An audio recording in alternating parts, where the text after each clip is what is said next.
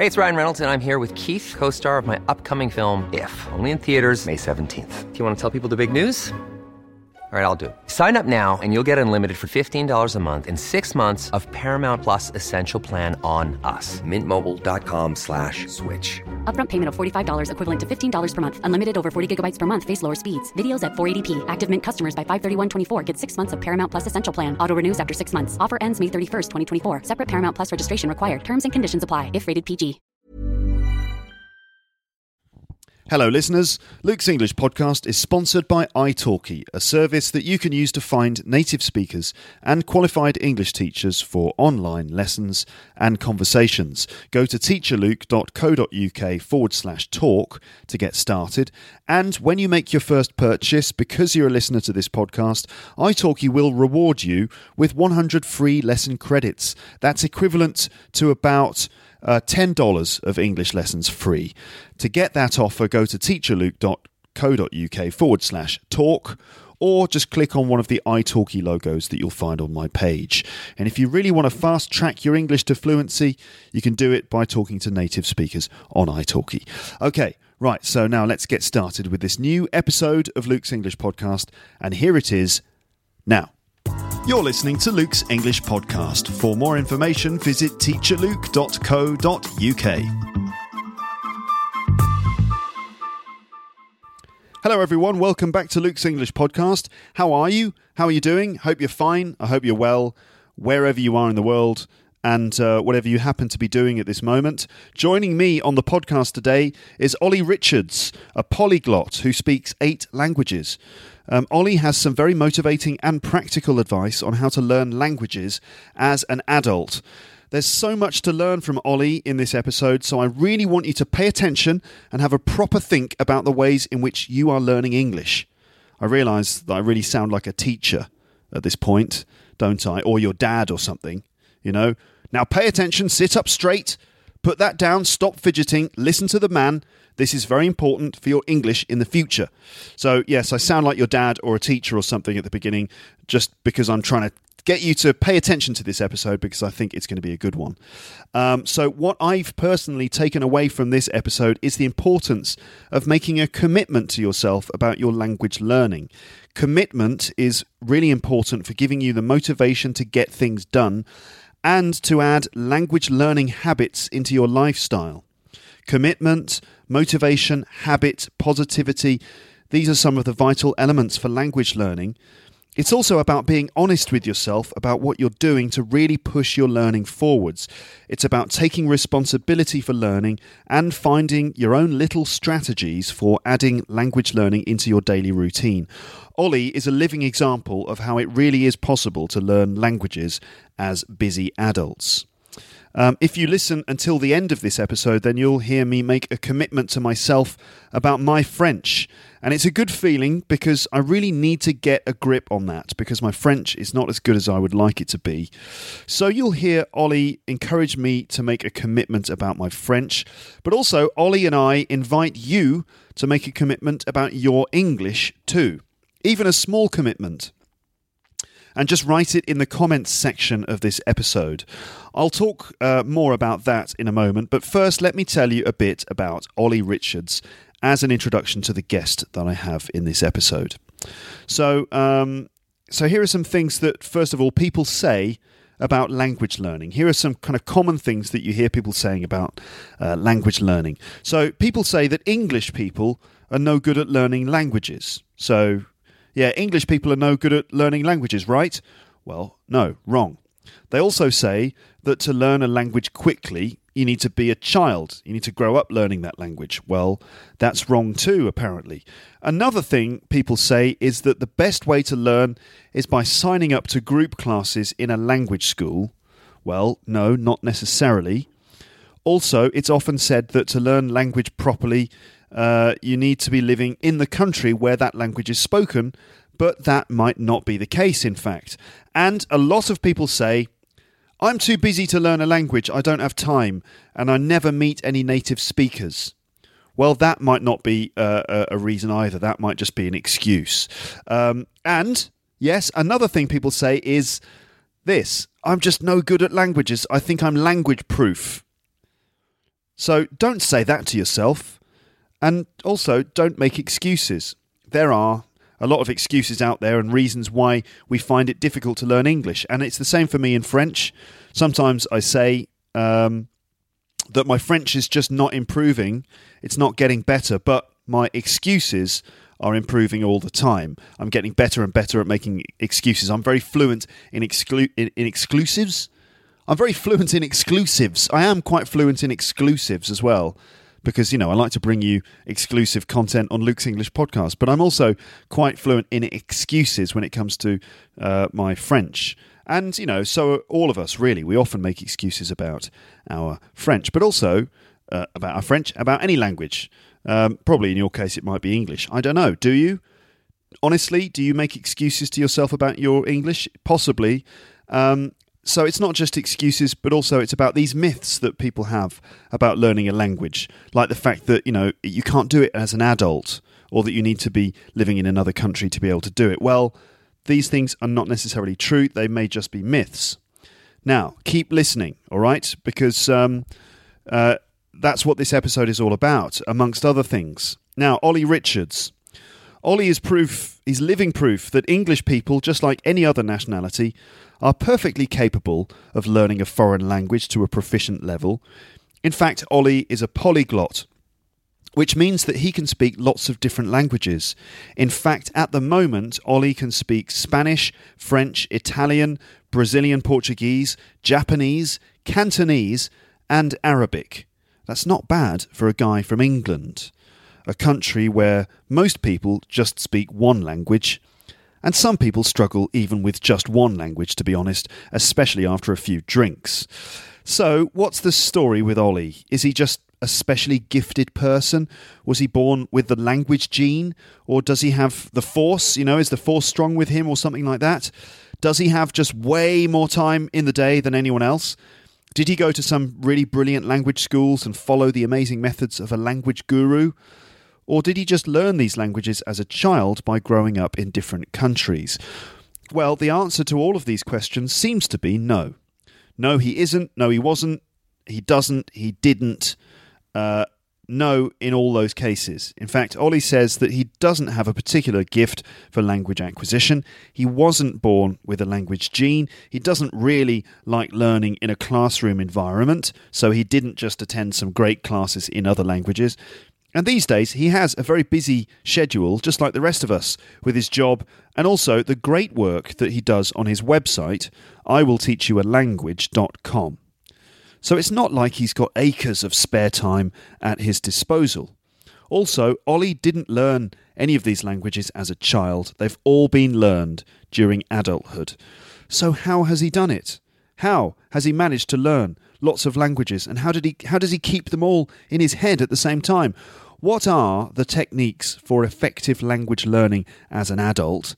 And also, what's Ollie like as a person and what stories can he tell us? That is essentially what you're going to get in this episode all those answers and more. Uh, you'll also hear Ollie give me a much needed motivational boost about my French.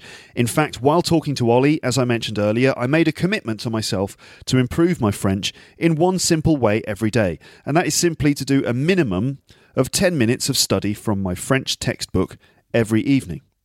That's it. It's not a big commitment, but it's a starting point.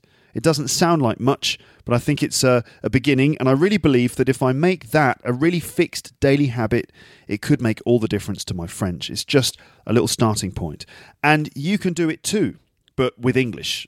Of course, not French, obviously, unless you're also learning French, in which case, yes, you could do it too. In fact, in this episode, we invite you to make a simple commitment to yourself about learning English today and to write that in the comments section. So make a little commitment to yourself about learning English, could be a small thing, and share it with us. Write it in the comments section. And Ollie has said that he himself would be glad to respond to your comments in the comments section of this episode and to give you some encouragement and other uh, words, okay? So listen until the end of this conversation to find out more about that. Okay, so it's now time to start the conversation with Ollie Richards, the professional English polyglot who has tons of advice on how to learn languages as an adult. Okay, ready? Right, Let's go. So, hi, Ollie. How are you doing? Great to talk to you, Luke. I'm doing well. Uh, welcome to Luke's English podcast. Fantastic to be here. You're in London at the moment, aren't you? Yep, I am. It's a grey, cold, rainy day in London, like every other day. It's it's a grey, cold, rainy day here in Paris too. So, um, you know, we, we don't in Paris. We get pretty much the same weather that that uh, you get in London, but London gets the bad reputation. Yeah, it's funny, isn't it? We we're very we're very close. I think actually I'm closer to Paris than I am to, to Scotland. Mm. Um, so yeah, yeah, it's it's not uh, it's not uh, the tropics, that's for sure. Yeah. What are you doing these days? Because I mean, you've you travel around a lot. You, you seem to be involved in so many different projects. What's going on at the moment? Yeah, well, so I've um, I have a blog, as you know, called "I Will Teach You a Language," and um, that's really the, the the main thing that I work on. So I I write articles about um, learning foreign languages, and that's the main thing that I do. Um, and of course, off that, I have a YouTube channel where I make videos of various things, and I have a podcast as well, and I have all these different things going on. But still, really, the main thing that I like to do every week is is write articles, helping people to find better ways of of learning languages. Um, recently, we started doing a lot of uh, live workshops. So we've uh, been running workshops in London and New York recently. Um, I'm trying to set up a lot of a lot of cool language events in London to trying to you know get people involved, um, build a community of people. Mm. Out there who want to find better ways of learning languages. I've, I've heard on your podcast uh, you talk about the polyglot pub. Yeah. Uh, what's the polyglot pub all about? Because obviously, So I'm, I love the sound of that because of, partly because of the word pub, um, Yeah. uh, but also the whole well, putting the word polyglot in front of it. I imagine beer and numerous languages. What what happens in the polyglot pub? Yeah, so the Polyglot Pub is an event that I started very recently. Only we only started in November last year, and the idea behind the Polyglot Pub is to have a place where people who are interested in learning languages can come and meet other people who also like languages. Now, in places like in London, and I, I'm sure in Paris as well, and all around the world, there are always lots of language exchange events. Right, if you want to go and practice your French or whatever, you can go to a like a meetup and practice your French. Polyglot Pub is not really a language exchange. Um, what it is is a place for people who love languages to come together and talk about languages. And so we go to a pub and we talk about languages. Great, sounds good. so okay, so you're a polyglot. Um, now, how many languages do you actually speak then, Ollie? So I I speak eight languages to various levels. Um, one of the things about learning lots of languages is is it's uh, it's kind of quite difficult to juggle. You know, so you you kind of have one language that you get very good, and then you start to focus on other languages, and they kind of drop, the other ones drop down, and so it's always a kind of a balancing act. But um, yeah, I, I I know eight languages. Okay, so what's your what's your what's your best language? What's your favourite language? Let's say. Uh, it's it's such a difficult question. I mean, the languages that I'm most comfortable in are probably uh, Spanish and Portuguese, um, which I consider myself totally fluent in. Um, uh, I'm my, I also uh, my French and my Japanese are also very good. I wouldn't I wouldn't call myself uh, totally fluent in those languages, but you know, I can do everything I need to do in the, in those languages. And then um, I also speak uh, Japan, uh, Cantonese, and Arabic, which are you know work in progress. I can I can have you know confident conversations in those languages, but they're not they're not perfect. Uh, and then Italian's a funny one because Italian I used to speak it very well, but then for all the different places I've been living in the last few years, I haven't really uh, done any practice. So Italian's a language that I understand a lot of, but speaking I'd need a, a good few weeks to get it back and unrust. Right. Yeah. uh, unrust my, my Italian chops. So that was. Let me just go through that again. So that was Spanish, Portuguese, French, uh, Japanese, um, uh, Cantonese, Arabic, and Italian. And, and, and sort of Italian's the one that needs a bit of work at the moment. Italian's the one that I would, uh, yeah, that I would, uh, I couldn't really with a straight face say that I could uh, speak it really well right now. Uh, and then English, of course, which I have been known to speak um, from time to time. You're quite good at English, I have to say. As a, that's my professional opinion. But uh, Thank you. um, now, um, so I, it's it's mind boggling to me, right? Because um, you know, I, I I'm a typical English person. I just speak English, okay, um, which is I think is fairly typical. Uh, you know, people say about English people that they don't learn other languages, or maybe that they even can't. They're not very good at learning other languages. You seem to be an exception to that rule, um, and so it's mind-boggling to me that you can have these complicated, diverse languages all sort of in your brain at the same time. Like, um, I mean, I lived in Japan for a couple of years, and so I learnt a little bit of Japanese. And now, when I try and speak Japanese after living in France for a couple of years, it, it all comes out French. Yeah. Like my Japanese is all French. Yeah. It's almost like my. Now, I may be wrong, but it feels like my brain is only able to, to hold one and a half languages. I'm sure that's not true. I mean, you, you, you're proof that it's not true. So how yeah. do you So hold... Hmm, here's the thing. go on. Yeah, it is the thing. It's because because everybody has the same the same problem. It's a it's a perfectly normal thing to happen. And I think what people don't realize is that actually one the fir- one one thing is to learn a language. Another thing is to be able to use that language at the same time as another. So I remember when I when I first started when I first learned Spanish. I got I was living in London and I I spoke I learned Spanish to a good level. And then I spent some time in Brazil and I learned Portuguese. And uh, you know, it was it was kind of easy to learn Portuguese after Spanish because they're very similar languages. But then I remember one day I went back to London and I met my Spanish friend, and we were just starting to chat in Spanish, and I couldn't speak. Like it was just Portuguese coming out of my mouth. Right. And I was I was really shocked because only a few months earlier my Spanish was like really really good, and suddenly it was only Portuguese coming out of my mouth, just like your example with the Japanese and French, right? But I think because I I knew that my Spanish was good, I knew that I can't surely I can't have just lost it. And so over the months that followed, I I spent a lot of time working on both Spanish and Portuguese and using them at the same time. So I was kind of fortunate. I was living, uh, I was in London, and I I had a lot of friends who were musicians, and they played uh, Brazilian music, and so I'd go out to these these bars and these pubs, and there would be Brazilians there, and there would be lots of South Americans there, like people from Spanish speaking countries, and so I could pr- like almost every day I would be practicing using Spanish and Portuguese at the same time, um, switching from one to the other, and it took a bit of time, but after after a couple of months, I was then very very comfortable switching between Spanish and Portuguese, and I didn't forget either of them. So what I learned from that experience was that to to speak to use two languages at the same time is almost like learning another language.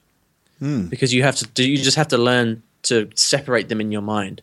And if you just kind of leave it up to up to chance and you say well i'll just you know uh, i'll just see what happens. That's when you get into trouble. You really have to you know when you when you speak two three four or more languages you really have to regularly practice them so that you can keep them separate in your brain. Okay, so it's just about regular practice. it is really yeah. Yeah. but yeah but but practice at using them both together you know it's it's it's it's tricky.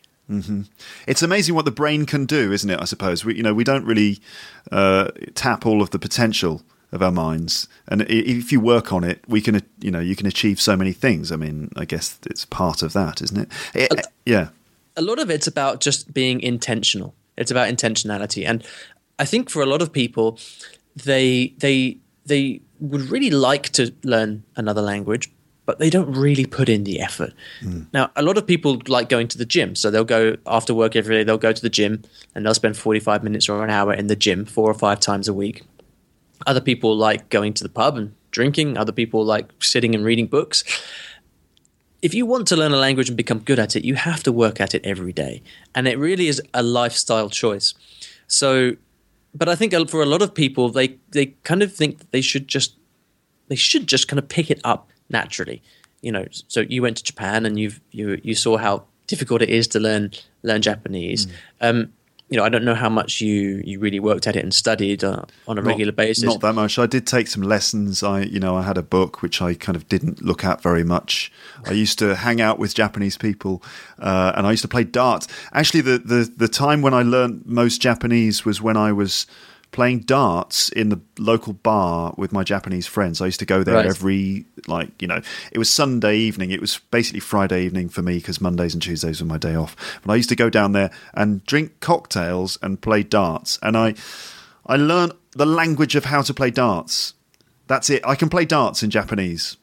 I Yeah, don't well, think that- I can't anymore actually because it's been so long. But I used to be able to, you know, count all the numbers up to 180, and I used to be able to, you know, make fun of my friends and say, "Oh, you're rubbish," you know, you can't throw, and uh, that was close. And I won, and you lost, and all you know, just the basic things you need to play Yeah, yeah. Uh, but well, that's a yeah. great example of how when you do something regularly and intentionally, you you learn.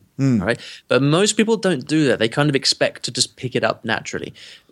To to learn a language quickly and to learn it well, you have to really be intentional and say, right, every day I'm going to focus on this. I'm going to do this. I'm going to you know, whatever your strategy or your method is. It has to be something you do every day. And you know, I've I've been I started learning languages when I was 19 or 1920. Yeah. Okay, so before that, I didn't I didn't know any languages. I'm kind of a, a late starter. I didn't have languages around me as a as a as a kid. I started when I was 19, 20 years old. But I've spent a lot of time doing it. You know, I, I spend time every single day learning one language or another. And so, you know, it's not easy. It's not something that's just I don't I don't consider it to be a, a talent, a natural talent. I Yeah. consider it to be the product of hard work. Mm. And, you know, that's whenever we and you know, we might get into this later perhaps, but you know, whenever people um ask me, you know, how, how do you do it, or what should I do to learn a language? Well, my first question is, well, how oft, how much time do you spend on it? Yeah. And invariably, the answer is, well, not very much. Yeah. And, and that's the answer. You know, people don't generally put in the time to learn. There are so many questions that I have to ask you. I think it's an absolutely fascinating subject, and I'm very impressed with what you do. Before we go through some of those questions, let, let me hear some of the languages that you can speak. Can you just give us a blast? I mean, you can say whatever you want. Just, you know, I suppose the Sure. usual thing is to in- introduce yourself with a couple of sentences. Um, just give us a blast of some of those languages, if you No would. problem مثلا بس آه، شكرا انا انا انا انا انا سعيد جدا بتكلم معاك النهارده انا انا بحب قوي البودكاست بتاعك انا انا اعتقد انه هو كويس جدا Euh, merci pour l'invitation, c'est c'est un plaisir de parler avec toi aujourd'hui. Euh, muchas gracias eh, por haberme invitado. Eh, eh, intentamos hacerlo hace un par de meses, eh, no era posible, pero me alegro que lo podemos hacer hoy. Eh, 誘ってくれてどうもありがとうございます。あの、そう。 Uh, what's next? Uh, That was so. Let me uh, guess. That was Arabic. Then was that Arabic first? Arabic first, Then French. Fran- uh, then no, then uh, Oh, there was something in between Arabic and there French. was Spanish. There was Arabic, uh, Spanish, um, French, Japanese. Right. Maybe not in that order. Arabic, French, Spanish, uh, uh, Japanese, and uh, a bit of Portuguese or Italian. No, not yet. No. Eh, o por- português é o seguinte. eh, é, que, que eu posso dizer? É, é meio estranho falar a mesma coisa assim em vários idiomas diferentes, mas bom, eu estou muito feliz de estar aqui hoje com você. E uh, 跟住咧广东话诶、多谢你请我上你嘅节目。诶、我觉得我觉得呢、个呢、个 podcast 真系好玩。And uh, Wow, Yeah. that's so That was- cool. That sounded that was, that was- amazing. that was Portuguese and then uh, and Cantonese. Right. Okay. What? But what were you saying there then? Basically. Uh, kind of thanks for having me on the show. It's cool to talk to you. Uh, we've been trying to do it for a while, and it's great to um, to finally be on here. And uh, I also said it's a bit strange to try to think of something to say in in uh, one language after the next. Yeah. Uh, Fantastic. Fantastic. That is. It is. It is. I have to say, it is actually very hard to kind of to switch between lots of different languages. Like, it's one of the hardest things actually because because um, it, it's kind of a natural question for people to ask. Oh, say something in all your languages. Yeah. But actually, um, to to say something coherent and to be able to kind of switch your mindset Yeah. like that from one language to the next is really really hard. Yeah, it would it would probably be a lot more natural to just engage you in conversation for a couple of minutes in each language, and Yeah. Yeah. Exactly. it's That's- very that's- yeah. it's very rare that you have to just sort of switch between all the languages like that, unless someone has said, "Go on, then show us your languages," which is people probably do that to you sometimes. I expect. They they they do, and um, and it's always funny. But I, you know, I understand. It's kind of you have to kind of smile and say, sure. Yeah, yeah, yeah. well, you know, it's it's there you go, listeners. You heard all the languages. Um, no Russian in there. Russian is um, one for further down the line. I Yeah, think. yeah. That's I'd love the- to. I'd love to speak Russian, but it's just, you know, I think one of the one of my when I do learn a language, I always have to have a very good reason for it, and that's another important thing. You know, um, so when I lived in Japan, I learnt Japanese, and when I had a bunch of Brazilian friends, I learnt Portuguese. Uh, that's for me is like one of the big motivating factors that keeps me keeps me going, and um, yeah, Russian is a language I don't really have any particular connection to. So I probably wouldn't start to learn it until I had that connection. So if you, for example, if you decided to go and spend some time in Moscow, then suddenly Russian would creep up the up the list. But it's on the to do list, I suppose. At, at. Yeah, I mean, I think the the next the languages I would really like to learn would be German, Russian, and Thai. Those would be my my those would be on my on my wish list if you like. Yeah. Okay. Um, so, all right. So there we are. We heard some of your languages. Now, so what's your story then? You said you started learning languages at nineteen or twenty years old. Uh, Yeah. What's what's the what's the story then? How, how tell us how you've gone from not speaking any languages as a nineteen-year-old to being, um, you know, a polyglot now.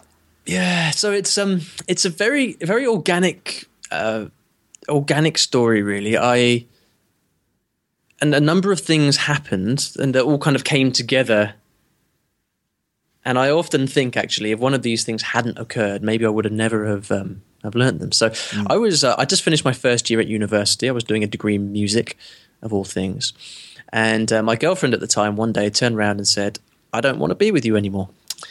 And now Harsh. I've been with her for two years, and um, as a 19 year old, I don't know if you remember what it's like to be 19, Luke, but it was it was hard. I took it Yeah. badly. I took it badly, and I actually I actually left university. So I took I decided to take a gap year from university, and um, I was in London, and I was you know I was really not I was upset. You know I wasn't in a very good place, and so I decided to go and get a job in a cafe. And for any of you guys who know London, I decided to go and work in this my favorite cafe in London, which is called Caffè Nero. Yeah. And so there I was, 19 years old, working in Caffè Nero, thinking, what on earth am I doing with my life? I've just quit university and I'm working in a cafe. What's going on? Um, and then I started to look around and I realized that I was working with people from all over the world. In working in that cafe there with me were people from France, from Italy, from Japan, from uh, Germany, from Sweden. And I realized that all these guys were in the UK speaking English with me, and in many cases speaking French and Spanish and Italian with each other. And I thought, wow, that's pretty cool. How are they? How are they able to do that? Very quickly, I started to want to speak to them in their languages. So my my Italian friend Claudio, I, I started to think, well, I'd really, yeah, he's a he's a cool guy. We're good friends. I'd really like to be able to speak to him in Italian. And then, um, you know, someone else from Sweden, and lots of different people. And and so I started to just get interested in the idea of being able to communicate with people in their language. So I bought a couple of books and I think I started trying to learn French and Italian. Didn't get very far. And then one day I didn't want to work in the cafe anymore and I got on a train and I bought a one way ticket to Paris. I don't know why. Sounds sounds familiar, Ollie. That does. Really? That idea. Yeah, it's a crazy thing to do. I, it's the kind of thing you can only get away with when you're 19.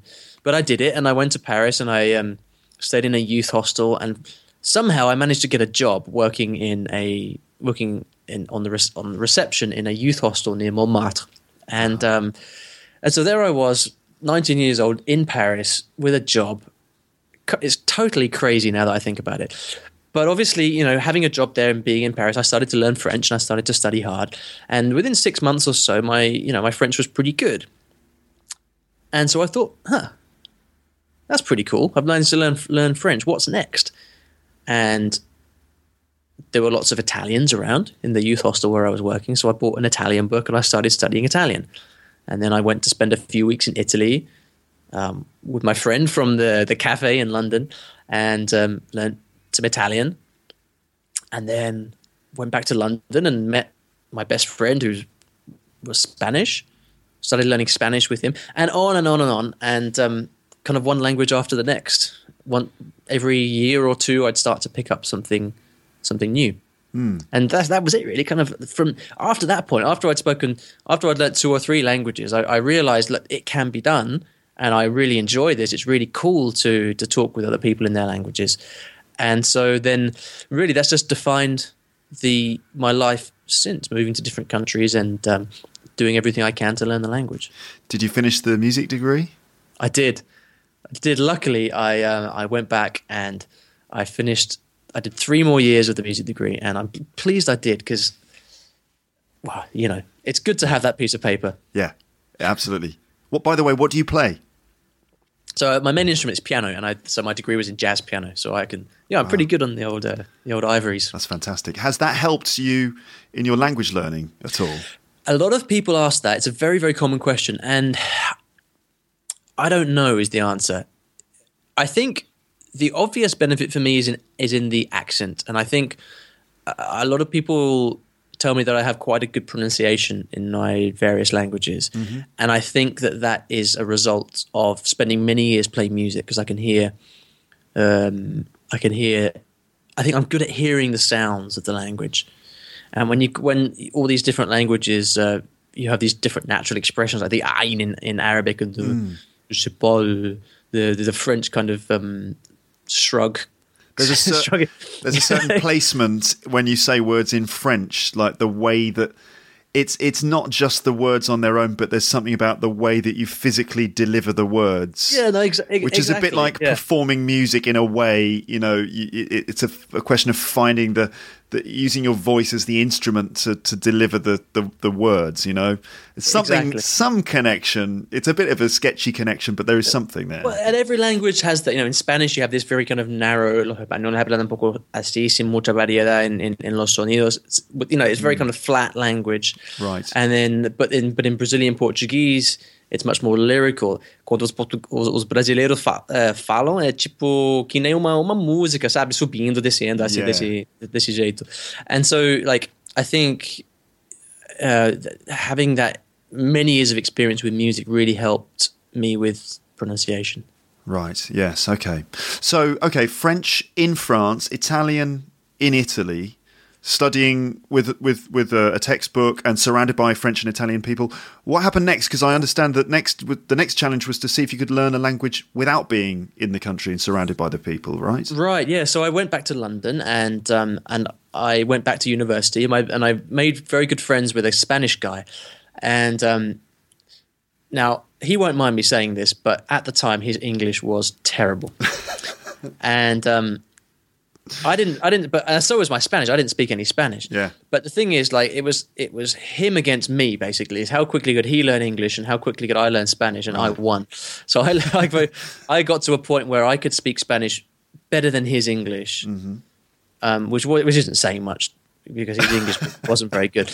But um, the point is that I was able then because we were best friends. I was able to spend every day in Spain speaking. Uh, sorry, in London speaking Spanish Right. and it was as if you know if I'd been living in Spain, I would have had this a very similar um, environment. You know, so that was that was it was it was I was it was very very fortuitous. I was lucky to have that that those circumstances, but I I really made the most of them and and learned to speak Spanish. And it was the same with Portuguese. So I then met some some Brazilians who became very good friends, and I started learning uh, Brazilian Portuguese in exactly the same way um, in London.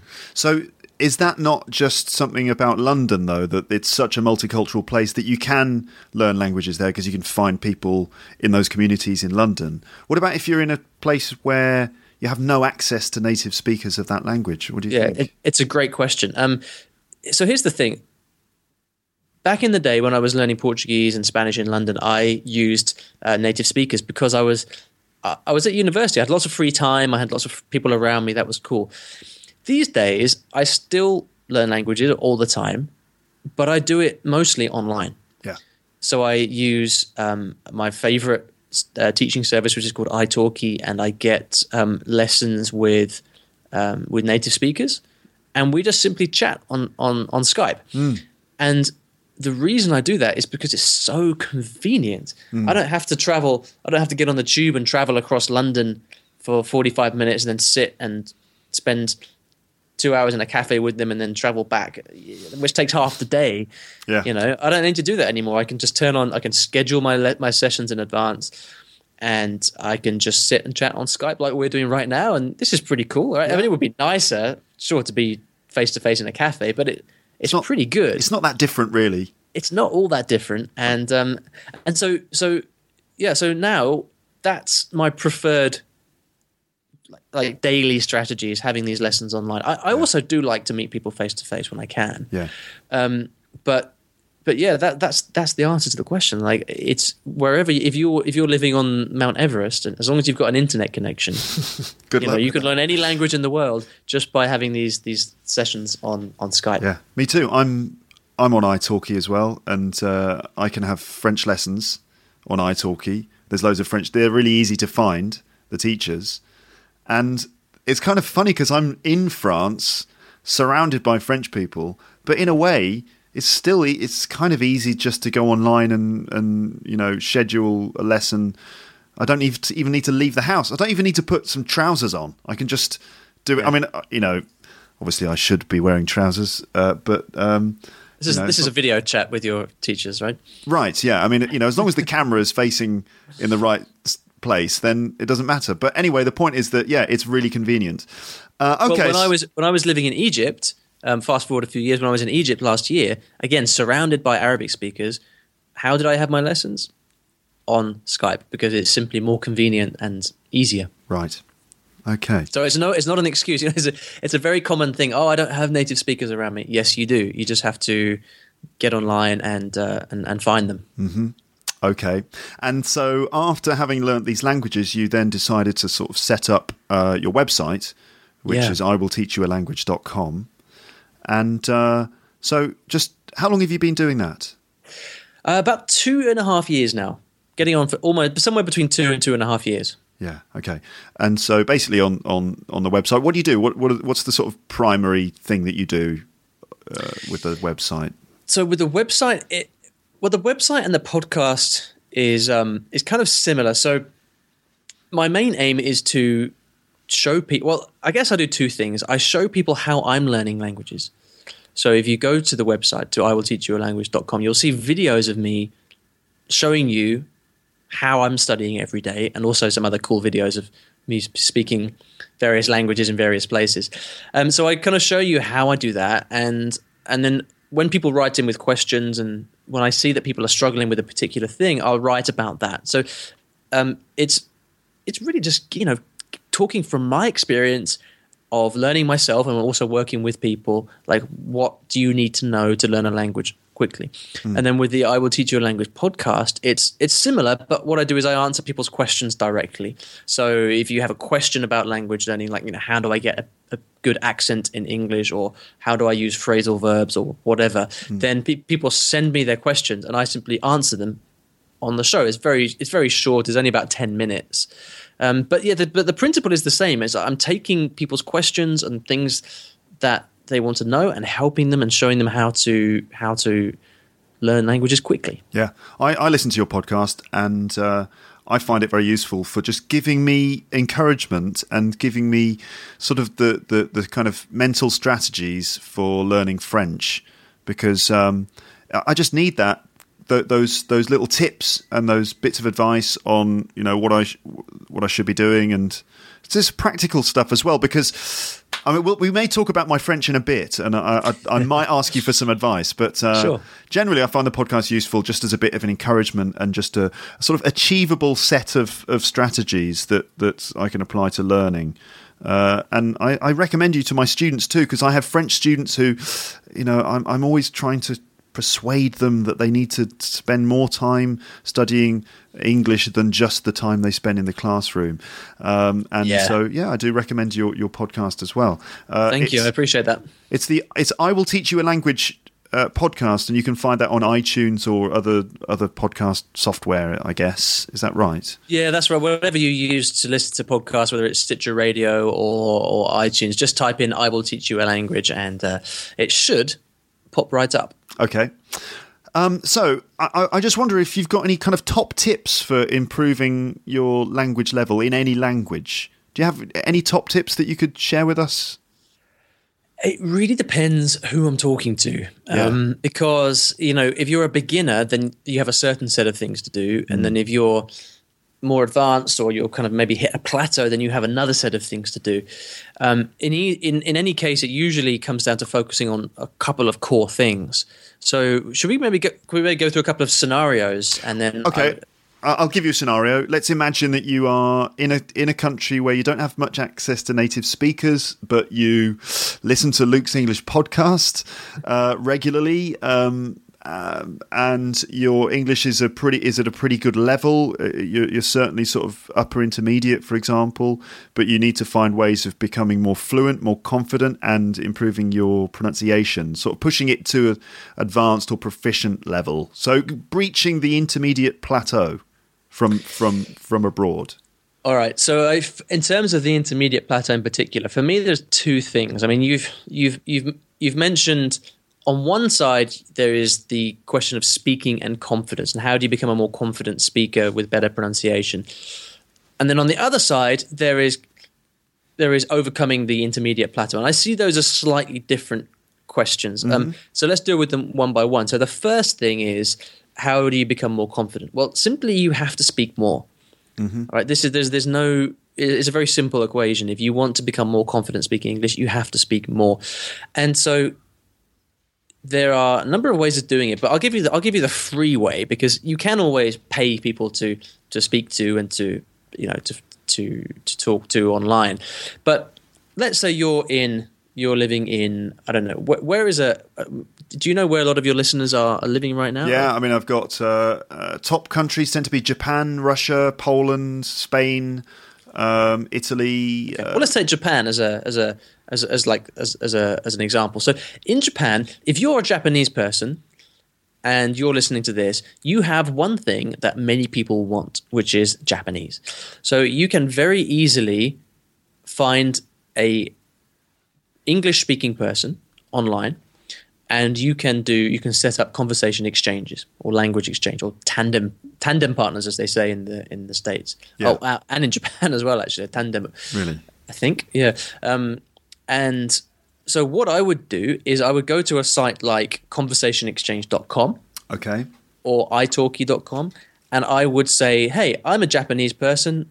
I want to practice English. I can help you with Japanese." And then I would find people who are who are interested, who are who look serious, and then I would I'd ask them a few questions to make sure they are serious, you know, because the, the problem with, with language exchange is sometimes people they like the idea, but they're not very serious about it. So I would, you know, have a have a conversation, um, ask them a few questions to see how serious they are, and then start to set up regular conversations. You can spend an hour speaking in Japanese and an hour speaking in English. If you don't have that kind of time, then you can pay someone just to speak to. But then, really, you, all, all you have to do is to aim to speak with people, ideally three or four times a week, and then you just keep that up. And what you'll find is that if you're not speaking much English at the moment, then by starting to have these conversations three or four times a week, I guarantee you within a couple of months, your English will be totally transformed because you'll just have so much practice doing it we can we can get a lot more technical, different ways to improve your grammar and your vocabulary. But really, unless you're speaking regularly, you're not going to improve your confidence. Okay, so that's the number one thing. Mm-hmm. On the other side, you've got the intermediate plateau. So maybe you're again, let's say you're Japanese and you've been learning English for some time, um, but you're looking for you, you feel like you haven't you've stopped improving. You haven't really been you're not you're not learning new things. Your english is the same as it's been for a long time. For me there is one thing that helps you break through the intermediate plateau and that's reading. I think you need to read a lot because when you speak and when you listen to other people generally you you only hear a very small percentage of the english language. Mm-hmm. We don't i mean we are both you know educated english speakers but when we're chatting we're using quite simple language you know? Mm-hmm. When you read books what happens is you get exposure to the entire range of the english language. You start to learn more words more phrases. You learn how to how to put use the language in different ways more more articulate ways and so you what you're doing is although it's difficult you're kind of pulling yourself out of the of the rut that you've been in, if you like. You've been Yeah. you're pulling yourself out of everything that you've been doing that you've got used to, and saying, right, here, let's look, let's read all this stuff. Let's look at different ways of using the language, and by reading consistently, you're going to give yourself a completely different perspective of the language. So, all in all, it's two things. It's first of all having regular conversations, and then it's regularly reading things that you enjoy. What about uh, what about listening, Olly? Because uh, obviously, I, I do a podcast. I was hoping that you would go on about the amazing benefits of listening to Luke's English Well, podcast. Yeah, but I mean, the thing is, they're already your listeners, right? So, and they're Right. already listening to your podcast every day, hopefully many times over. Yeah. and sharing your podcast with their friends and stuff like that. So, Yeah. yeah, absolutely, listening is listening is is is fantastic too.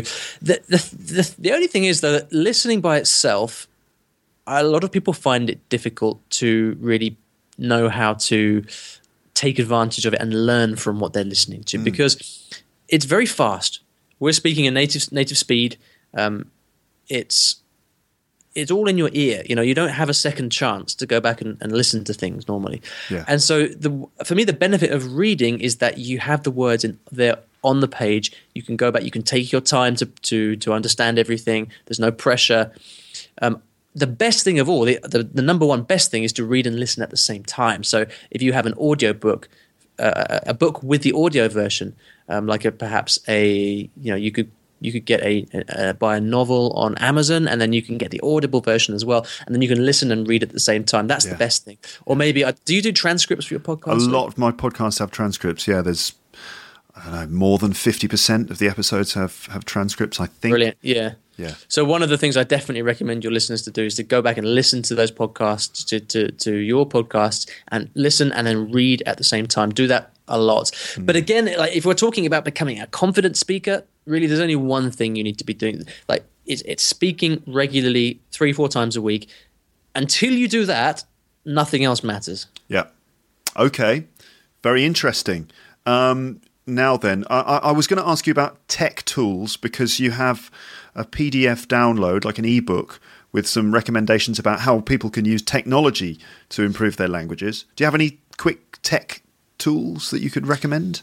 Yeah, there's lots of yeah. So I have a guide, um, which is basically the ten tools that I use to learn languages on a on a on a daily basis, and um, maybe we can put a link to that um, Sure. in the show notes if people are are, are interested to find that.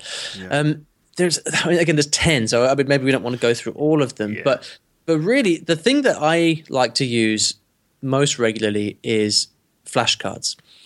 Now, flashcards are a funny thing because lots of people say, oh, flashcards are terrible. Flashcards don't work. Don't use flashcards. I hate flashcards. They're evil.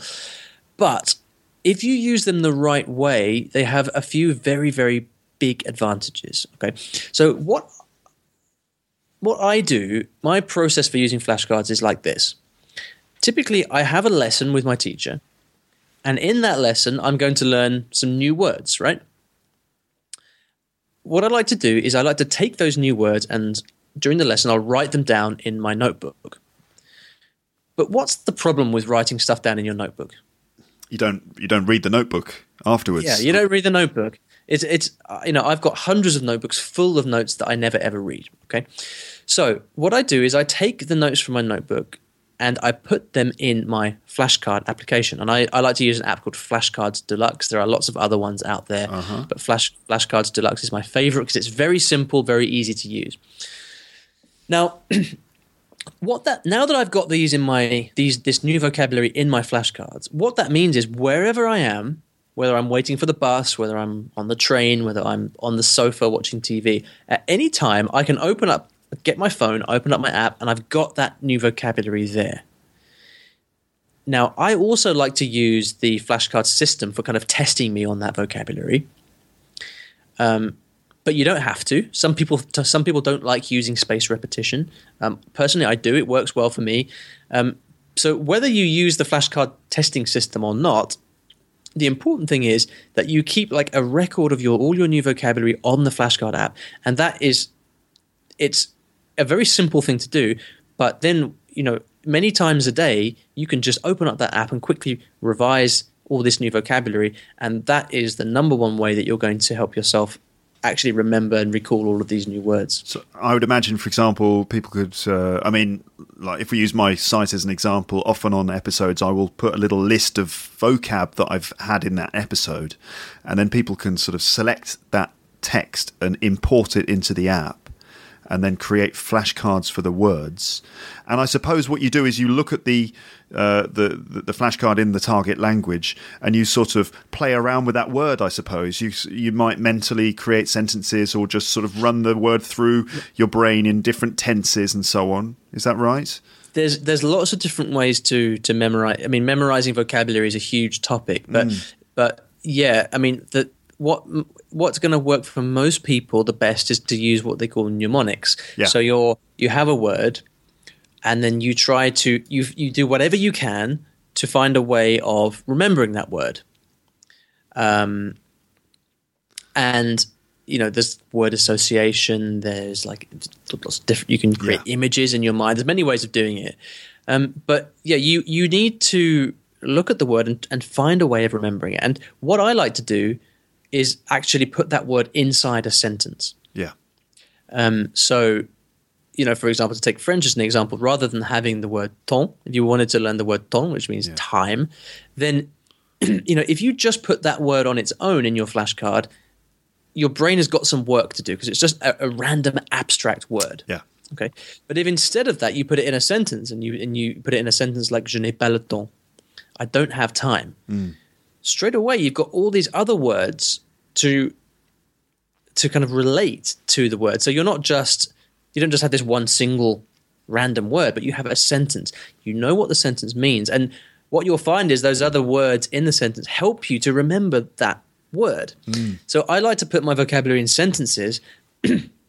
and then I like to actually memorize the sentence rather than the word itself. Right. And I find that to be a very, very productive, helpful way of learning that's fascinating because that kind of confirms a lot of things that we know about mnemonics, which is essentially like you take the new piece of information and you attach it to something that already exists.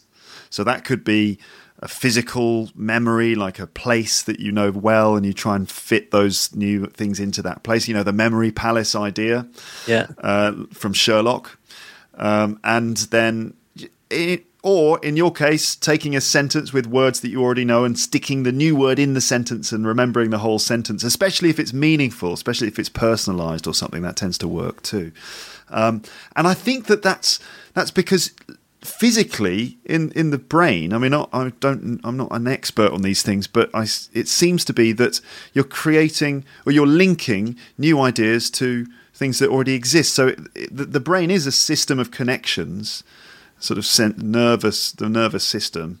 I'm I'm I'm walking into a, a, an area that I I really don't know anything about, but it yeah. sounds like you know it's just it, uh, doing that, putting a, a word into a context that you already know, is does make sense because the brain also creates a, a, pathway to that word. You know, it connect more. The more connections there are in your brain, the more likely you are you are to remember it.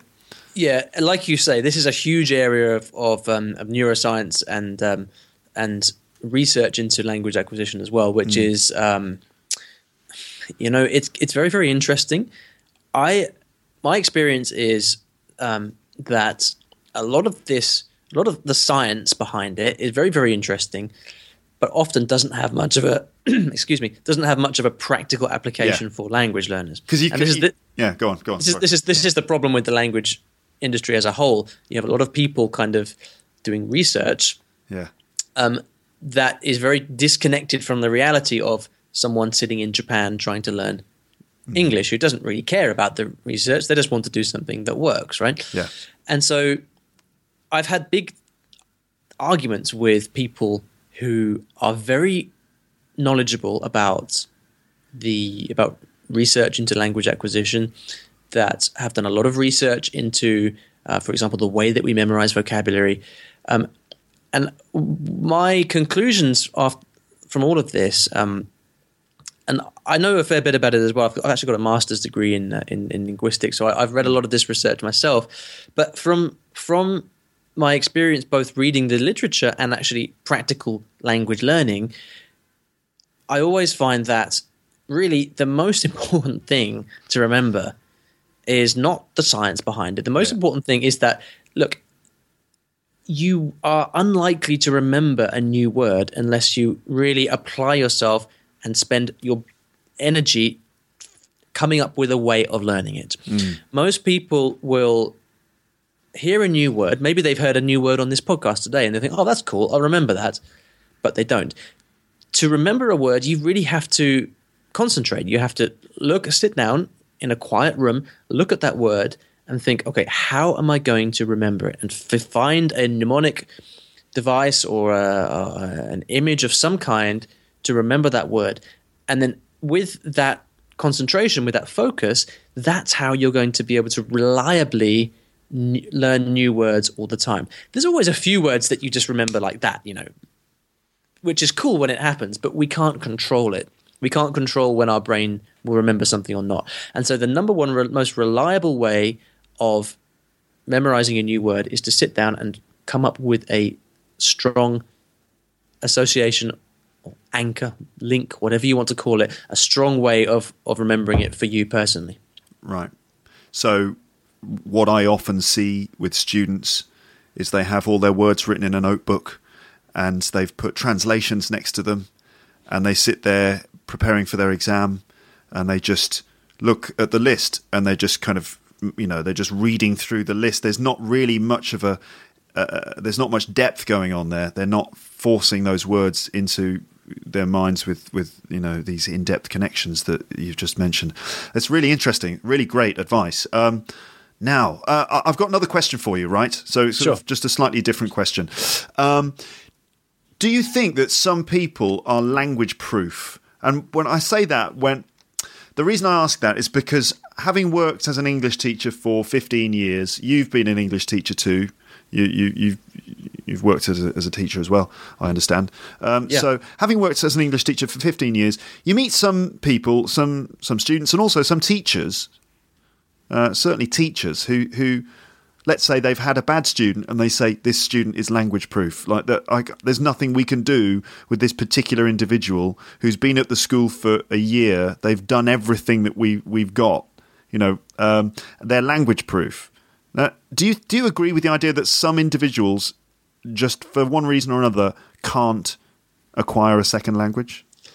Listen, I think it's undeniable that there will be some people for whom learning a language is simply not, or how can we say, very, very challenging. yeah Just like anything in the world, I mean, there are some people who who who can't do maths, for example. There are some people who uh, who have dyslexia and they can't spell.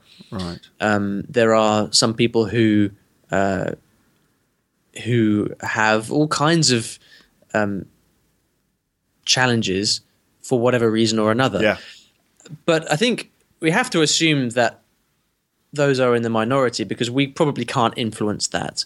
Okay, so we're, we're talking about people who are who are we're talking about learning difficulties and, and so on you know things that are a barrier that prevent people from being able to, to learn many things not just language Yeah, exactly. So, I mean, so assuming that that's not the case with these individual students that you're talking about, here's here's how I see this problem. As you say, I, I, I taught for many for many years. I, I'm I've got a lot of experience as a teacher, and here's the big difference between the students that I had in the language schools and me as a language learner. Hmm. When I want to learn a language, it's all me. I'm motivated. I want to learn the language. I have responsibility for learning the language or not. But what a lot of people do is, and it's not their fault because this is also the way that language schools tend to present themselves. And you know, you can maybe tell me if you agree with this or not. But you know, a language school um, might present itself as the world's English experts, for example, just to pick a phrase randomly, and um, so it's to be expected that a student will see that and think, okay, these guys know how I'm going to learn English. These guys know how to teach me English so that I will learn and I'll speak English fluently. So what they do, they go to the school, they get out their checkbook, they write a check, or I guess swipe their credit card, and then they sign up for a class and they think, okay, I've paid the money, job done, I'm going to learn English now. right No. what happens here is like for me, that person then is in potentially the worst position of all to learn English because what they've done is they've taken the responsibility for learning the language and they've yeah. given it to someone else. Absolutely. They, they say, "Here you go, Luke. You're the teacher. Teach me English." Yeah. And, and, this is to- is totally the wrong way around. And a lot of the people who you who you, you talk about who will be uh, language proof or unteachable, I don't think it's they're unteachable. I think they've simply shifted the responsibility over to another person, mm-hmm. and they're treating uh, they they they're treating language as a, a subject that needs to be studied like maths or science or geography, but it's not. What so the role of a teacher for me like if you ask me what should a great teacher do a great teacher should show the learner how to learn such that they don't need the teacher anymore. okay, the, like the, the, the, a teacher has been successful when the student no longer needs the teacher. Yeah. And so for a lot of these students who are unteachable or, or language proof, simply I think the, the the the big thing that needs to happen is that they need to start taking the responsibility for learning themselves. Use the teacher in the class as a resource for answering questions and things like that, but then they need to go away and practice and study in their own time outside the class. Mm, yeah, I, I, totally agree. I've always thought that. I find that the successful students that I meet at, in schools are the ones that realize the classes that they are attending are a sort of a, a springboard or a launch pad for their own sort of self guided learning, that they do both that they um, kind of use the classroom as a chance to check the stuff that they've already got going on in their mind and uh, to to sort of confirm kind of quickly the things that they that they're already working out for themselves. And uh, and the the bad students are the ones who turn up at the language school and as you say they think right job done. Uh, here I am. All I need to do is be in the room. And yeah. everything else is just going to slot into place. And that's just really far from from the truth that just being in the room is the absolute bare minimum. I think, to be honest, a lot of a lot of people that we meet in language schools, or some of them, uh, have been sent there essentially by by someone else. You know, like they've got a parent or maybe an employer who said, "You need to study English. You need to go and go into this room." and uh, you know contracts have been signed and money's been exchanged and stuff like that and so they think well i'll just be in the room and then my parents will be happy or i'll be in the room and my boss will be off my back yeah i think that if you if, if any of my listeners are in that situation which i don't think they will be because if they're listening to this they're probably switched on and they're probably the right kind of learner i imagine but if they are they need to think wait a minute I, I, I can't you can't learn a language to please someone else and someone else can't learn a language for you, right? Like I, I always want to say that to some of my students in class. It's like I can't learn the language for you. Um, you have to be doing most of the work, and that includes you know students who are too quiet or not engaged enough. I could go on about that for a long yeah, time. Yeah, but what, but basically what you're what you're what you're what you're getting at is is motivation, which is one of mm-hmm. you know we commonly think of as one of the three key things that are necessary for a language to be learned is motivation.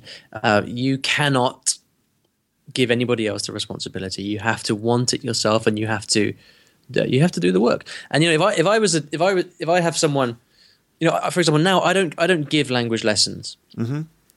Because I don't find them effective. What I do sometimes is I, is language coaching. So somebody comes to me and says, like, "Olly, I, I really need to learn Spanish quickly. Um, what can I do?" And then so I would I would coach the person.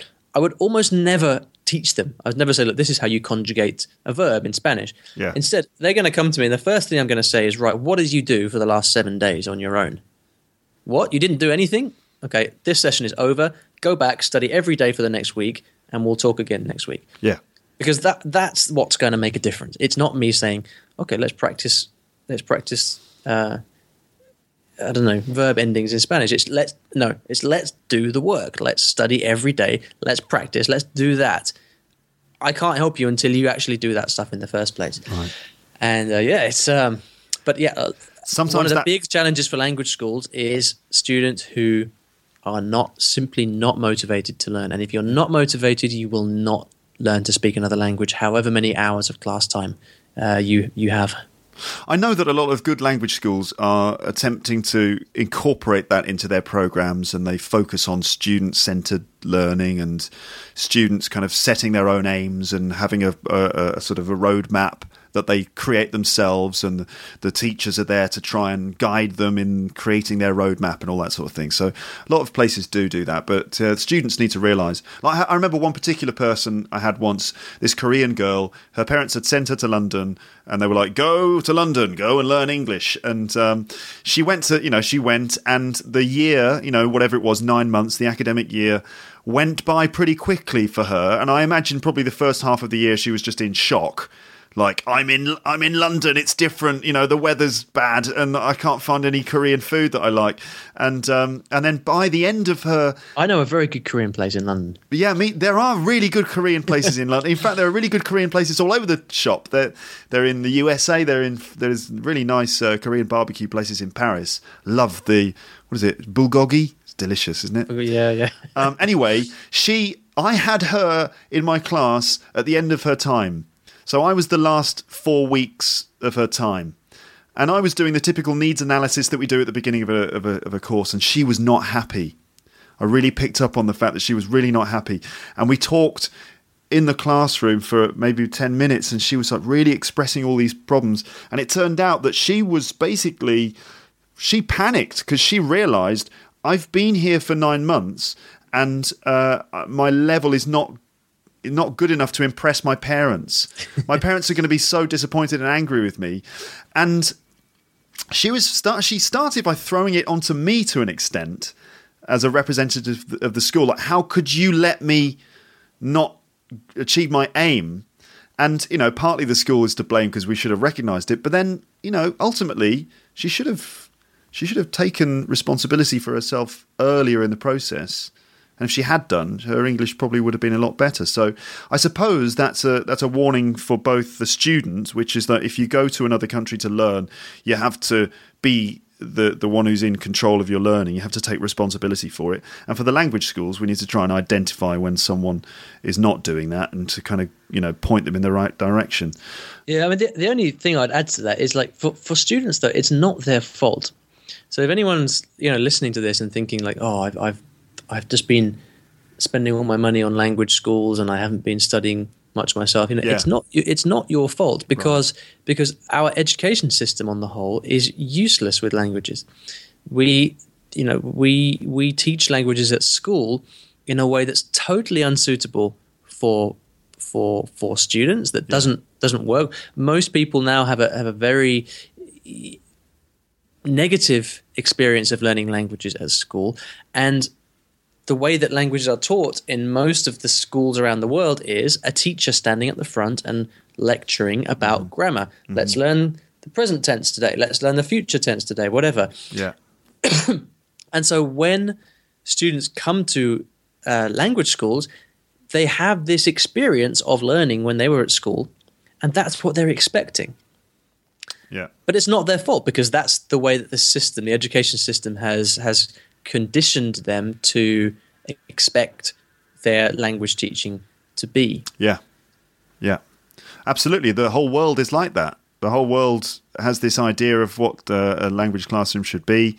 Yes, it's it's very complicated. Um, um, I, I, again, I have loads of things that I'd like to ask you about. Maybe I can just have you back on the podcast at some point in the future. But you know, for example, let's just do another one. Yeah, yeah, yeah. Maybe I, I would like to, for example, ask you about your daily routine. Um, but I think that my, I think that people can find out about those things on your podcast and your website, you know, about your sort of uh, what your routine is and and uh, how you spend your day and little ways you find little bits of time to focus on learning vocab or uh, other things like that. Like I've seen you um, self talking. Is that something that you've talked about? Uh, did I see you talking to yourself? I don't know if he's spying on me. I, I, uh, I mean, self talk is something that's great. I, I, don't. It's not something I've talked about a lot, but I, uh, but I think I have done recently. I mean, I think the best thing, if anyone's interested in in seeing like exactly what I do every day, then there's a there's a post on my blog that maybe we can link to in the show notes called yeah. "My Crazy 5 A.M. Language Learning Routine." That's it. And um, there, I, I tell you kind of. Uh, step by step exactly what I've been doing recently to learn, and uh, a lot of people liked that post. I think they liked to see exactly what um, what was um, what was in it. So um, yeah, uh, if, if anyone's interested, feel free to check out that post. Just uh, the thing about talking to yourself. I'm not saying that you, have been walking around sort of uh, babbling incoherently in public. No, but I do. That's exactly what I do. Really? yeah, exactly. One of the things I do. One of the things I like to do is is because it's difficult to practice eight languages, right? So one of the things I'll often do is uh, to think of a think of something. Like so, for example, the other day I, I met my Brazilian friend for dinner, and on the way home, I, he, there was a phrase that he said um, something that he said to me in, in Portuguese, and, and and so what I did, I was sat on the tube and I tried to say that phrase in all the different languages I know, um, and I probably looked like a crazy guy from from the outside, but um, but that's one of the things that helps keep your helps helps your brain to switch between different languages. Were you saying those sentences out loud? Yeah. So you were just sitting there on the bus. On were you, sorry, were you on were you on your own? Uh, so I mean, look, I I, uh, I don't like to seem stupid to the outside. No, no, no, so, no so if there's if, if I'm on my own, if I'm walking down the street, then I'll say it out loud, absolutely. Mm. But if I'm on a train, I'll probably I'll do it under my breath. You know? Right. okay. That's what I've. That I remember seeing a video of you doing. You were sitting on a plane and you were Oh yeah, your, yeah, your yeah. lips were moving, right? But Yeah. you, you weren't actually saying the words, but your lips were moving. I find that to be quite interesting because that's like a little technique that people can do, uh, which means that you know if you've got some sentences or some phrases, or or even just if you're just creating some discourse, like you just want to practice talking about a subject, and and you're in a public place and you don't want to seem like a crazy person, then yeah, you can just kind of say the let your lips move, but you're not actually producing the sounds. It's like you know, it's not this not as good as proper speech, but it's better than just either reading the words on the page that you've written down or just thinking the words, at least moving your lips a little bit. Just like these little things that we can do that can make incremental differences to, to our uh, Yeah, improvement. it's, it's it's like it's little and often. You know, I'd always say to Yeah. people, you you can do a lot in five minutes, because if those if those five minutes happen throughout the day, then that's a lot of time throughout the day. So you can do you can do a lot, and it's all about you know doing a little bit here, a little bit there, and just having it on your conscience, and and um, and just trying to do a little bit all the time, and um, making it your lifestyle. Yeah. really. Now, lastly, like the, the last thing I might ask you, well, I'm going to ask you is I was wondering if you could give me some advice about my French. Now, on your podcast, as you said, what you do is that people send you questions or voice messages and you sort of respond to those things giving advice. Now, um, I, I'm I'm learning French, but I have to say at the beginning that I'm actually very embarrassed about my French, and this is part of the problem. So, can I just kind of tell you a few things about my French and ask you to perhaps give me a, a bit of advice? Okay, so so I'm not exactly the same as you because learning French is not my main mission. Um, it maybe should be, but it's it, it's not. Um, so, um, I've got lots of other things going on. I've got my podcast and all these other things, uh, and I have a lot of embarrassment about my French. There's, it's got to the point where I'm, I'm I'm really quite shy and embarrassed about it. I've been living in France for a couple of years. Basically, my French should be much better than it is, and I, I uh, so that is is weighing on my mind. Also, I'm I'm very aware of what a bad student I am in French because I'm aware of all these me- metacognitive strategies and how I'm not applying them. So I'm sort of aware of how unsophisticated my French is compared to my English. I know I'm a bad student, and I feel very I, I sort of feel a certain amount of shame about it. My French is not improving, but my excuses are getting better all the time. Uh, so what do you think? How can I overcome these issues? That it's not my primary goal. Uh, I'm a very busy person. Okay, I know so I've got a question. yeah. I've got a question for you. Mm-hmm. What do you think? Well, I, I mean, I think what I need to do is uh, devote more time every day, and I also need to just think to myself, well. I really shouldn't be embarrassed. I shouldn't worry about it because that's just blocking me from uh, making progress. So I should just get rid of any sense of embarrassment and just stop beating myself up about it and every day find certain things that I should be doing and just do them and have fun with it and use every little opportunity that I have to practice my French and not feel bad if I make mistakes and have some systematic way of recording and practicing vocabulary.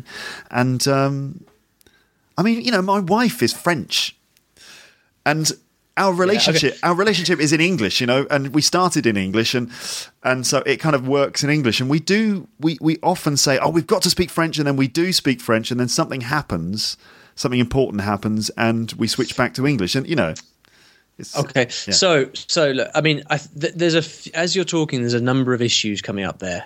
I've got a lot um, of issues.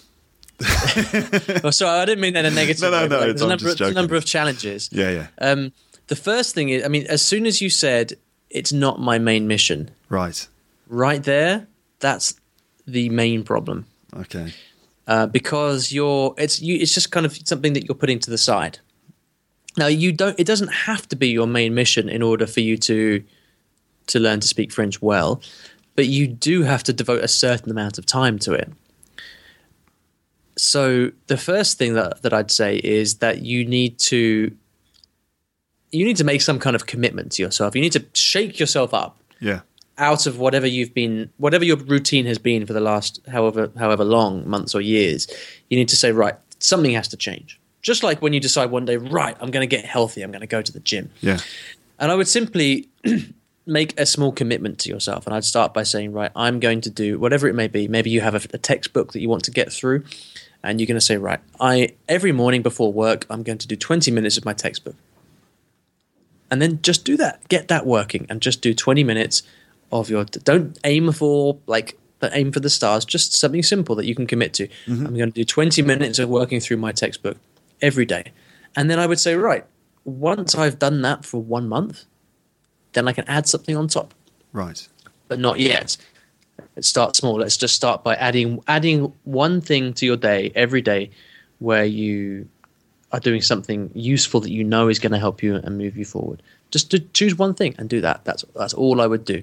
Um, you know, like for example, I'm on a mission at the moment to get healthy. I, have been really unhealthy for the last year or so, mm-hmm. and I know there's two things I need to do. I need to one go to the gym, and number two, eat healthy. Yeah. Okay? But rather than try and do both at the same time, I'm saying, okay, I'm going to leave the the eating stuff till later. Right now, all I'm going to focus on is going to the gym every day. Yeah.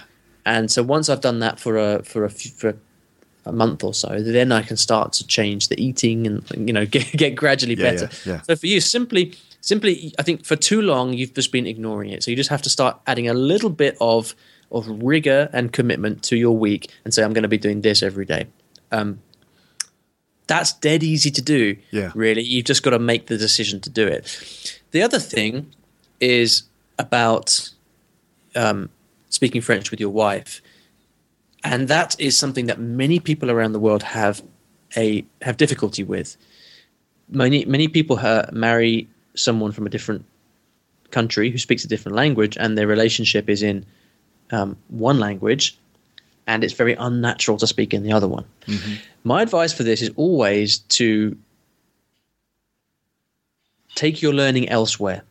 Uh-huh. Don't look to your family to teach you the language because you're mixing up too many emotions and mm-hmm. practicalities and everything. Mm-hmm. So I'd say, look, keep your family life separate, enjoy that, but then go and find someone who you can speak with.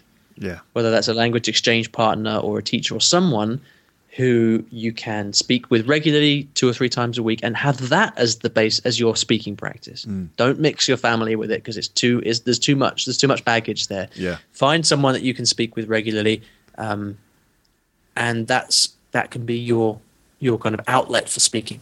Right. Great advice. You're right. I just need to make a decision, and it's. I guess it's a question of. Well, let's uh, do it right now, Luke. Let's do it right now. Okay. What are you going to do starting tomorrow? What what simple thing can you do starting tomorrow um, to start to improve your French? All right. Well, I've got. Um, I have a, a textbook here. I, I, did.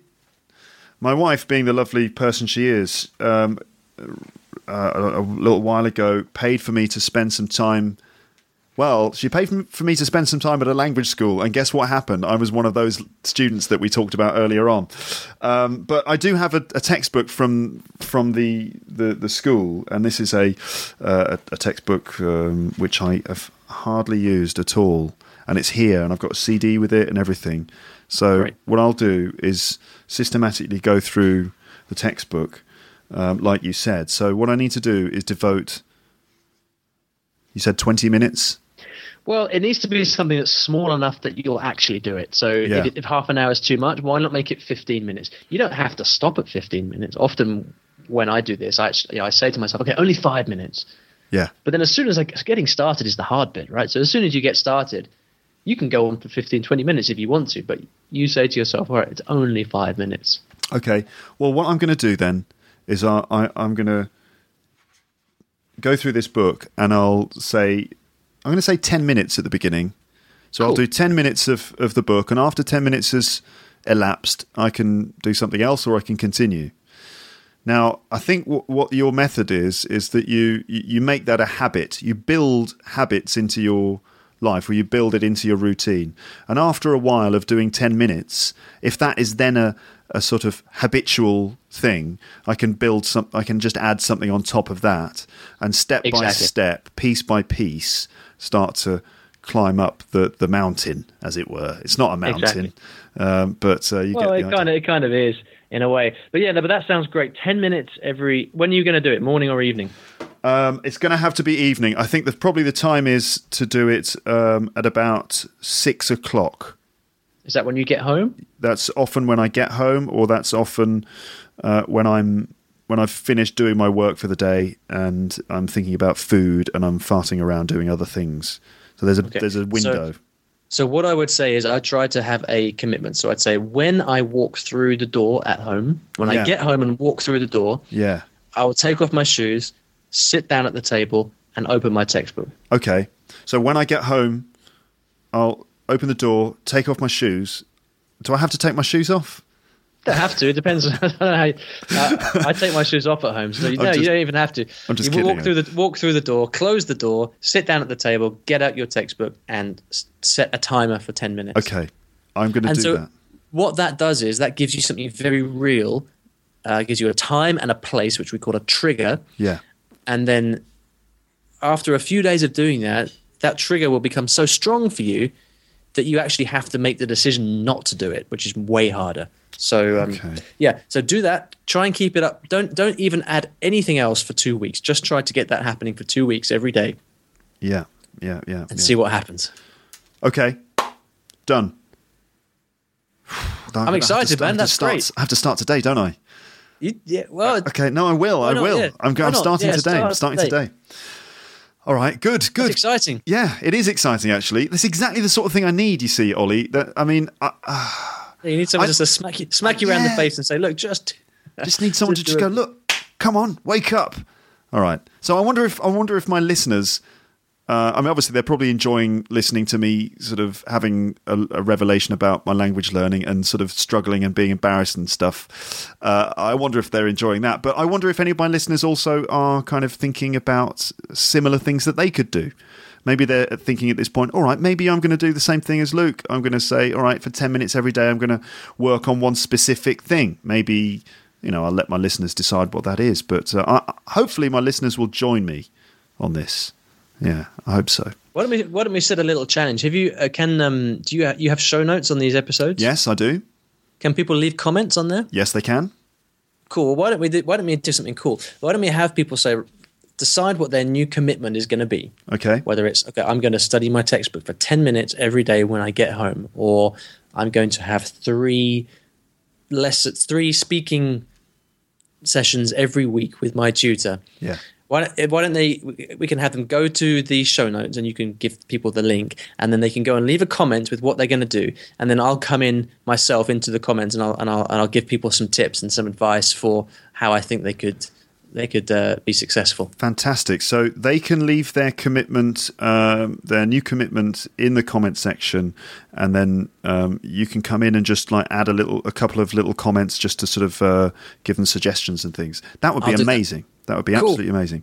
All right, I know that you've got to go because you've got, you've got things to do. Um, just remind us again how we can find you and your work. Yeah, so the simplest thing to do would be to reach into your pocket, get out your phone right now, and head over to iwillteachyoualanguage.com. And then if you like podcasts, which I'm guessing you do, you can just open up iTunes or whatever podcast app you have, and search for "I Will Teach You a Language," and you'll find you'll find the yeah the blog and the podcast right there. Great. Okay. Well, it's been fascinating talking to you, Olly, and thank you very much for your advice. And you know, I look forward to listening to more of your episodes in the future. Yeah, cool man. Thanks very much. It's been great fun, great questions, and um, yeah, I hope uh, I hope it was useful for people. I'm sure it is. All right. Well, have a great day. Yeah, you too. Cheers. Thanks, Olly. Bye bye. Bye. So there you have it. That was the interview. Um, I hope you enjoyed listening to me talk to Olly. I think you'll agree that there uh, is a lot to learn and to think about from that conversation.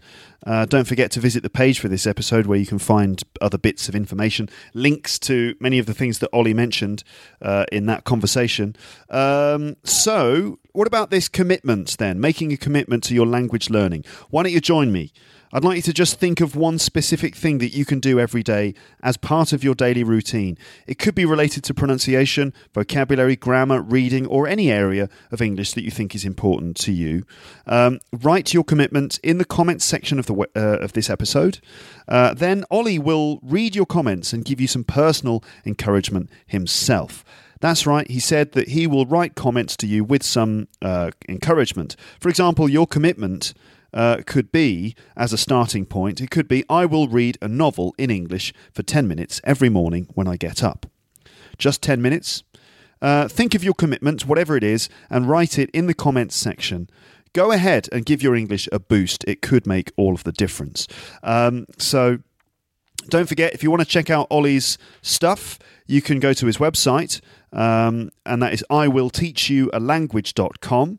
You can read his blog posts, you can download his ebook, and you can sign up to his mailing list uh, and get sort of you know interesting content in your inbox regularly, or you can just listen to his podcast, uh, which is uh, the "I Will Teach You a Language" podcast, which you can find in most places like Stitcher Radio, I think, and iTunes and other stuff like that. Okay. Um, also, you can find Olly on Twitter, and uh, his Twitter handle is Olly at Olly underscore I W T Y A L. Okay, right. I think that's probably it. We did mention in that conversation um, reading in English and the importance of reading. Now, if you'd like to read a book in English but you don't know which one to choose, then um, I do have a reading list on my website, and that's basically a list of every single book that I've ever recommended or mentioned um, in episodes of this podcast. So uh, if you just go to the menu and where it says uh, audiobook or free audiobook, just put the mouse over that, you'll see another little menu item that says reading list. Click on that, and you can see a list of all the titles of books that I've talked about in the past. Um, also, if you'd like to know more about using mnemonics and memory techniques for remembering vocabulary, you can listen to my episode about that subject. Uh, it's episode number 167 and it's entitled Memory, Mnemonics and Learning English. And finally, let me just remind you about the sponsors for this show who decided that they wanted to give my listeners the chance to get $10 worth of free lessons or speaking sessions. Um, so, with italki, you can find teachers or native speakers to give you speaking practice from the comfort of your own home. Italki uses Skype as a platform, and you can pick your teachers and schedule classes based around your specific lifestyle and routine. Um, speaking to native speakers is a vital way of genuinely accelerating your English. Um, and remember that Lepsters, you get a discount if you sign up by going to teacherluke.co.uk forward slash talk. And Olly Richards is one of a number of like successful language learners, these polyglots, uh, who use italki as their way to basically practice their speaking in different languages. So, as I've said before, if it's given, if it's good enough for them, it's good enough for us. Uh, so that's teacherluke.co.uk forward slash talk. Okay, right, so that's it for this episode. I very much hope that you enjoyed it. I did. I found Olly to be fascinating and very useful. Uh, as a person in general, and I'm looking forward to following his advice for my French in the future. Okay, so that's all for now. Speak to you again very soon, but for now, it's time to say goodbye. Bye, bye, bye, bye. Thanks again for listening to Luke's English podcast. For more information, visit teacherluke.co.uk.